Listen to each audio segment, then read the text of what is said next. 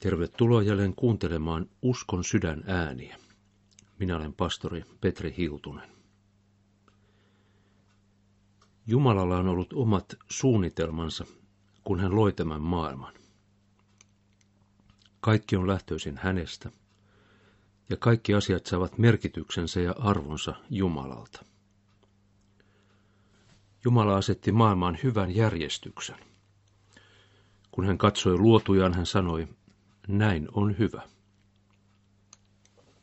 Maailman kaikkeudessa kaikki toimii. Vain ihmisen pahuus aiheuttaa maailmaan epäjärjestystä. Ihminen on noussut avoimeen kapinaan luojansa vastaan ja pyrkii järjestämään asiat oman mielensä mukaan, omaksi kuvakseen. Siksi maailmassa on niin paljon ristiriitoja, kärsimystä, sotaa, vihaa, katkeruutta, väkivaltaa ja niin edelleen. Jumala on ilmoittanut asioiden oikean järjestyksen meille raamatussa. Siksi raamatun hylkääminen tai vääristäminen aiheuttaa väistämättä myös Jumalan luoman hyvän järjestyksen vääristymisen. Saatana, langennut enkeli, koettaa nostattaa ihmisiä Jumalan sanaa ja Jumalan järjestystä vastaan. Jos sielun vihollinen onnistuu tuhoamaan Jumalan luomisjärjestyksen, se voi alkaa tuoda tilalle omaa epäjärjestystään, eli kaaosta.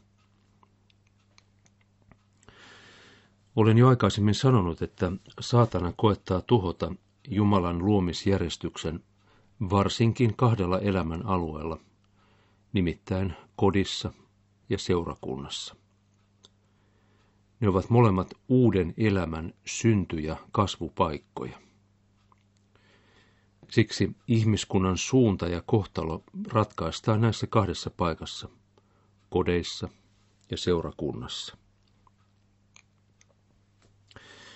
Varsinkin 1960-luvulta lähtien ovat vallitsevat aatteet murentaneet Jumalan luomaa järjestystä näissä molemmissa. Väitetään, että perhe ovat vain ne, jotka käyvät samalla jääkaapilla. Ja seurakunnan elämän voi ihminen järjestää muka niin kuin parhaaksi näkee. Molemmilla elämänaloilla tapahtuu parhaillaan isyyden katoamista. Kun taivaallinen isä on syösty valtaistuimeltaan, halutaan myös maallisille isille jättää vain kuhnurin rooli, jos sitäkään. Viimeksi puhuimme kirkon paimen virasta, yhdestä Jumalan pyhän kansan tuntomerkistä. Paimen virka hoitaa seurakunnan neljää aiemmin mainittua tuntomerkkiä, eli Jumalan sanan julistamista, kasteen ja ehtoollisen oikeaa hoitamista sekä avainten valtaa. Kirkon tulevaisuuden kannalta olennaista on se, millaisia ovat sanan julistajat ja paimenet, ketkä ja miten laumaa hoidetaan. Lutherin mukaan viides kirkon ulkonainen tuntomerkki on siinä, että se vihkii ja kutsuu toimiinsa kirkon palvelijat ja että sillä on virkoja, jotka se täyttää. Paimenille uskotaan ja annetaan tehtäväksi toimia Kristuksen käskyn perusteella ihmisten iankaikkisen autuuden hyväksi. Näemme viimeksi, että kirkon paimen virka on Kristuksen asettama. Hän antoi jotkut paimeniksi ja seurakunnan opettajiksi. Ja kun ensimmäiset paimenet laskivat matkasauvansa, heidän virkansa hoitamaan, heidän virkansa hoitamaan valittiin ja asetettiin uudet miehet.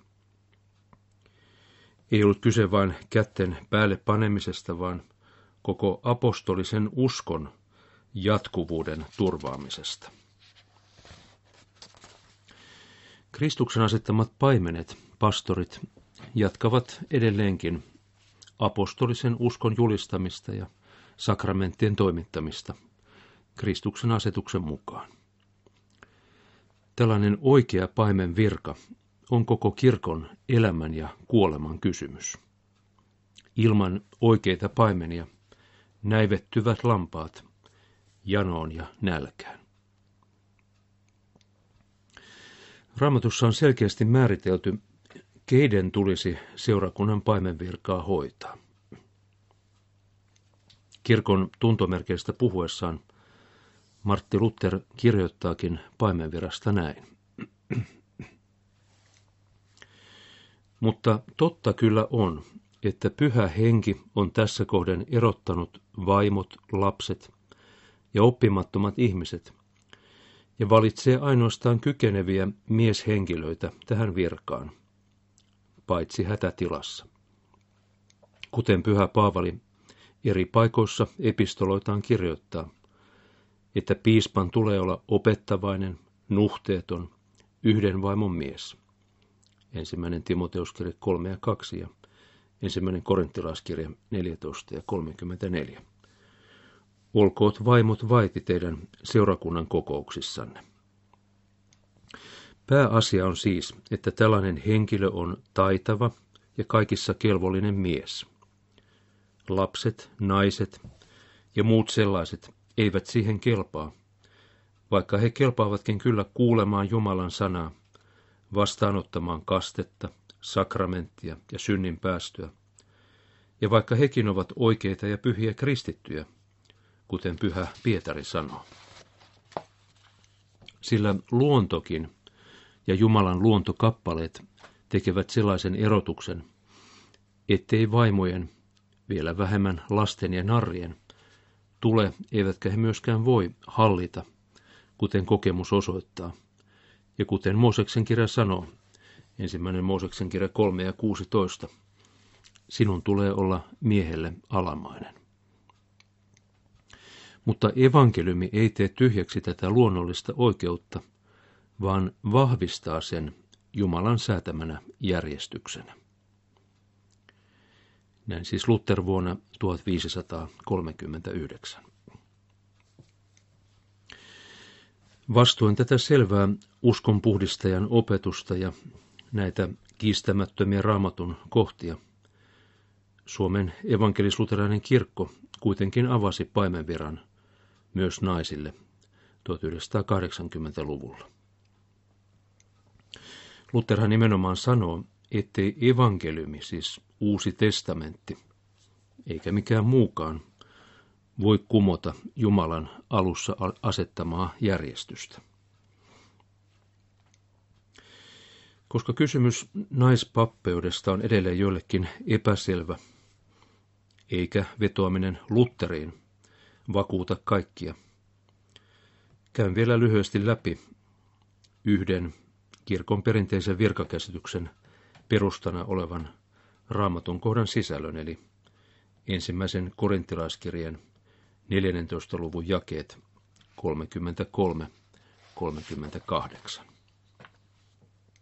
Sinähän sanotaan näin. Niin kuin kaikissa pyhien seurakunnissa, olkoot vaimot vaiti teidänkin seurakunnan kokouksissanne, sillä heidän ei ole lupa puhua, vaan olkoot alamaisia, niin kuin lakikin sanoo. Mutta jos he tahtovat tietoa jostakin, niin kysykööt kotona omilta miehiltään, sillä häpeällistä on naisen puhua seurakunnassa. Vai teistäkö Jumalan sana on lähtenyt? Vai ainoastaan teidän tykönne se on tullut? Jos joku luulee olevansa profeetta tai hengellinen, niin tietäköön, että mitä minä kirjoitan teille, se on Herran käsky. Mutta jos joku ei ymmärrä, niin olkoon ymmärtämättä. Paavali perustelee tässä monin eri tavoin sitä, ettei naisten tule puhua seurakunnan kokouksessa, vaan olla vaiti. Ensinnäkin hän sanoo, niin kuin kaikissa pyhien seurakunnissa. Se oli siis koko kristikunnan vallitseva ja ainoa mahdollinen tapa. Se oli ekumeeninen tosiasia, josta yksikään paikalliskirkko tai seurakunta ei silloin lipsunut. Eikä lipsunut myöhemminkään ennen 1950-lukua, jolloin maailman maallistuneimmissa maissa, alkaen Tanskasta, alettiin ra- raottaa ovea naispappeudelle. Toiseksi Paavali sanoo, olkoot alamaisia tai kuuliaisia, niin kuin uusi raamatun käännös sanoo. Käytetty sana tarkoittaa alistumista Jumalan luomaan järjestykseen. Eli vaikka itsestä tuntuisi, että minähän voisin kyllä saarnata tai toimia seurakunnan johtajana, en tee niin, koska se ei ole Jumalan asettaman järjestyksen mukaista. Tämä koskee tässä vain Jumalan palvelusta, ei siis naisen asemaa esimerkiksi yhteiskunnassa. Jeesuskin oli alamainen vanhemmilleen. Eli meidänkin tulee olla Jumalan sanalle. Kolmanneksi Paavali sanoo, niin kuin lakikin sanoo. Ja tässä Paavali tarkoittaa nyt Mooseksen lakia. Sen mukaan miehellä ja naisella on tasa-arvo, mutta heillä on eri tehtävät kahdella eri alalla, nimittäin perheessä ja seurakunnassa. Mooseksen lain mukaan seurakunnan johtaja oli yksiselitteisesti mies. Ja tämän lain Paavali vahvistaa kaikiksi ajoiksi myös Kristuksen kirkkoa koskevaksi. Neljänneksi Paavali sanoo, häpeällistä on naisen puhua seurakunnassa. Tässä ei nyt ole kysymys psykologisesta häpeästä. Enemmän on kysymys Jumalan edessä tulevasta häpeästä, jos nainen asettuu Jumalan edessä asemaan, joka hänelle ei kuulu. Kyllähän naiset profetoivat seurakunnassa, opettivatkin yksityisesti ja ryhmissä, mutta seurakunnan kokouksessa, eli Jumalan palveluksessa, puheen pitäjän eli saarnaajan virka ja toimi kuului vain miehille. Naisen vallan alaisuus oli ja on samalla kuuliaisuutta Jumalaa kohtaan, joka on tämän järjestyksen asettanut. Viidenneksi Paavali sanoo, teistäkö Jumalan sana on lähtenyt? Me emme voi asettua Jumalan sanan yläpuolelle ja vaatia asioita, jotka raamattu kieltää. Jumalan sana on lähtenyt Jumalasta – ja se on annettu ihmisille. Se ei ole lähtöisin meistä. Ihmiset eivät ole keksineet raamatun sisältöä. Ei Paavalikaan tässä kohden. Emme voi sanoa, että no, vanha poika Paavali nyt ei ymmärtänyt naisesta mitään. Tämän vahvistaa varsinkin seuraava peruste, jonka Paavali esittää kuudentena –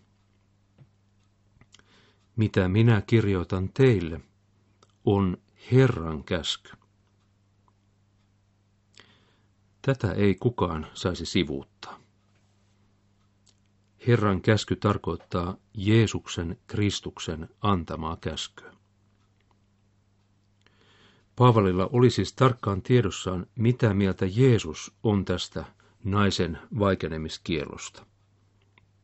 Se ei ollut Paavalin keksimä, vaan perustui Kristuksen antamaan opetukseen. Joskushan Paavali saattoi sanoa, että hän sanoo jonkin asian omissa nimissään.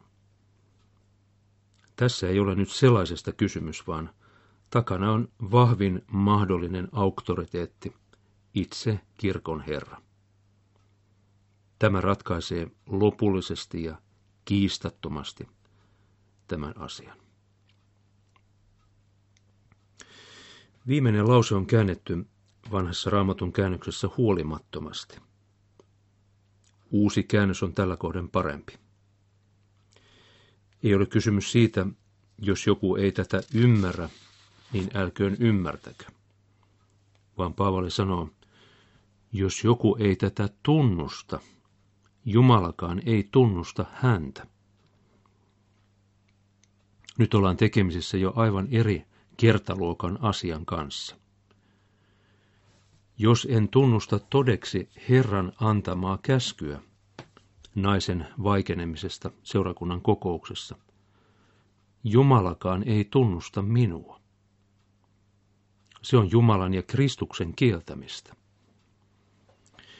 Ei ole siis kysymys yhdentekevästä sivuseikasta, vaan Paavali pitää tätä asiaa hyvin tärkeänä ja haluaa torjua sen kaikin mahdollisin tavoin.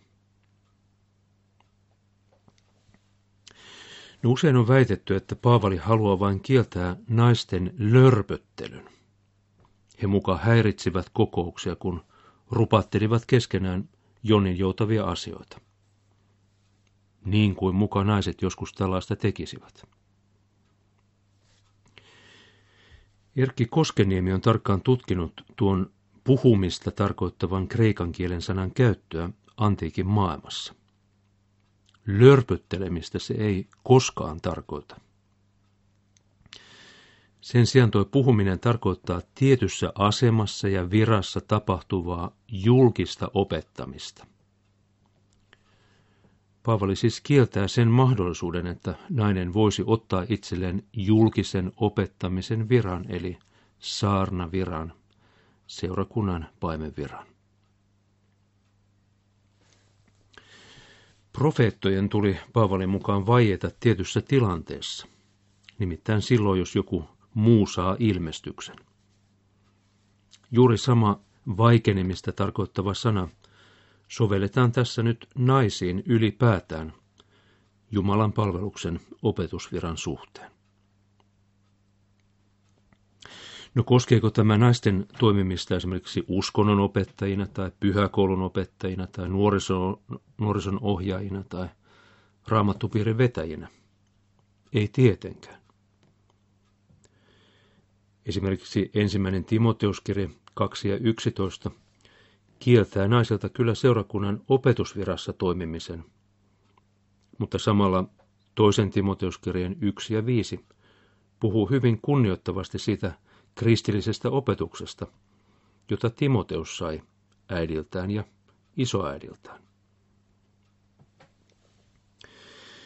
Saarna virka, seurakunnan isän virka, paimen virka, ei siis kuulu naiselle. Sen sijaan sekä naisten että miesten tehtävä on kyllä julistaa evankeliumia omalla paikallaan ja Jumalan siihen antamilla lahjoilla. Naiset veivät kyllä haudalta opetuslapsille sanan Jeesuksen ylösnousemuksesta, mutta ei Kristus silti asettanut heitä apostolin virkaan. Tärkeässä tehtävässä ylösnousemuksen todistajina he kyllä saivat olla – ja niin saa jokainen kristitty nainen tänäkin päivänä olla. Tätä ei kumoa sekään, että joku naispappi saattaa väittää, että hänellä on sisäinen kutsu papin virkaan. Jumala ei kutsu ketään vastoin raamatun sanan ohjeita, vaikka ihmisestä niin saattaisi tuntua. Lutheran sanoi, että pyhä henki on erottanut tällä kohdin lapset ja naiset. No miksi näin on tapahtunut? Ihminen aina kyselee miksi ja vaatii selitystä. Ja vaatii tälläkin kohden, kohden Jumalaa tilille, ikään kuin hän olisi velvollinen aina kertomaan meille, miksi hän on jotakin käskenyt tai säätänyt. Meillä ei ole tarkkaa vastausta siihen, miksi Jumala on tarkoittanut seurakunnan paimen viran olemaan isän virka. Mutta me haluamme olla kuuliaisia Jumalan sanalle, vaikka se kuuliaisuus jonkun kohdalla mene, tarkoittaisi vaikka kirkkoherran viran menettämistä. Se, että pappi on mies, ei tietenkään tarkoita eikä takaa sitä, että hän on oikea apostolinen paimen.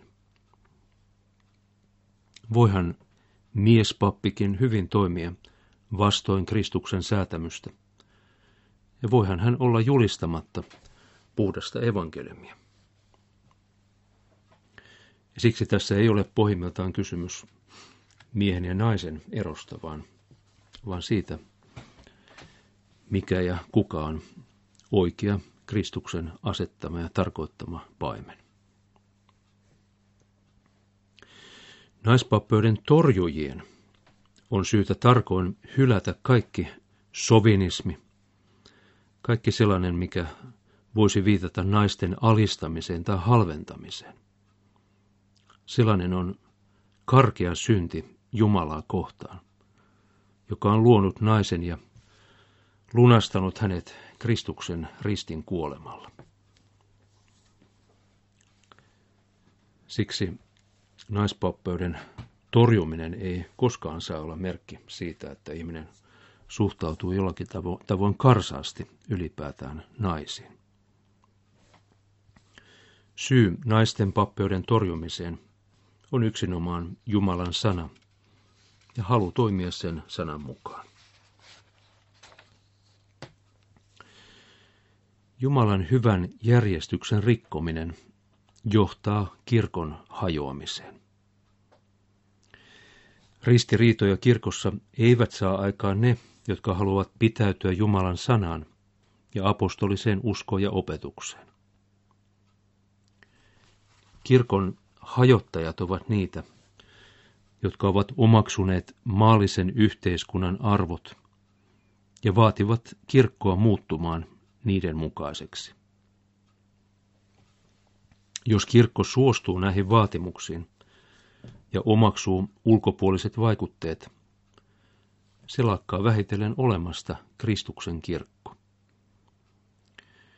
Koska Kristuksen kirkko voi perustua yksinomaan siihen, mitä Jumala sanassaan opettaa ja mitä Kristus nimenomaan on meille käskenyt. Oikean kirkon tuntomerkit saattavat hämärtyä yksi kerrallaan. Ensin Jumalan sanan puhdas julistus, ja sen myötä sitten vähän kerrallaan kaikki muutkin Kristuksen kirkon kuusi tuntomerkkiä. Pyhän kaste ja ehtoollisen oikea toimittaminen. Avainten valta eli synteihin sitominen tai synneistä päästäminen, kirkon paimen virka, yhteinen rukous ja tunnustus ja viimeinen kirkon tuntomerkki eli pyhä risti, eli vaino ja vaikeudet sen vuoksi, että uskotaan Kristuksen ja evankeliumin ja tahdotaan sen uskon mukaan myöskin toimia. Ja tämä seurakunnan ja kristittyjen tulisi aina muistaa tämä viimeinen tuntomerkki, jota me myöhemmin tulemme tarkemmin käsittelemään. Se, että me pidämme kiinni Jumalan sanasta, johtaa väistämättä siihen, että joudumme törmäyskurssille kunkin ajan ihanteiden ja aatteiden kanssa. Sillä Kristuksen kirkko on aina vastarintaliike.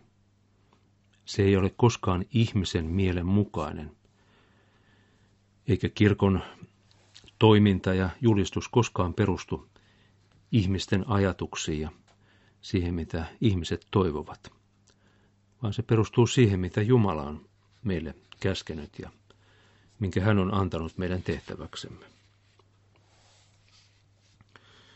Monessa kohden Uudessa testamentissa sanotaankin, että vainon kohteeksi joutuvat kaikki ne, jotka tahtovat pysyä Jumalan sanassa.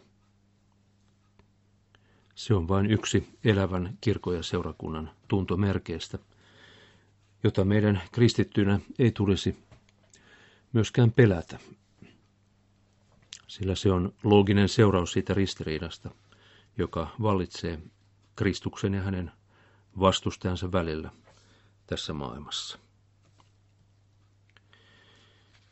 Jos kirkon tuntomerkit hämärtyvät ja häviävät, kirkko sulautuu tähän maailmaan niin kuin sulautuu jää, joka sulaa kuumaan veteen.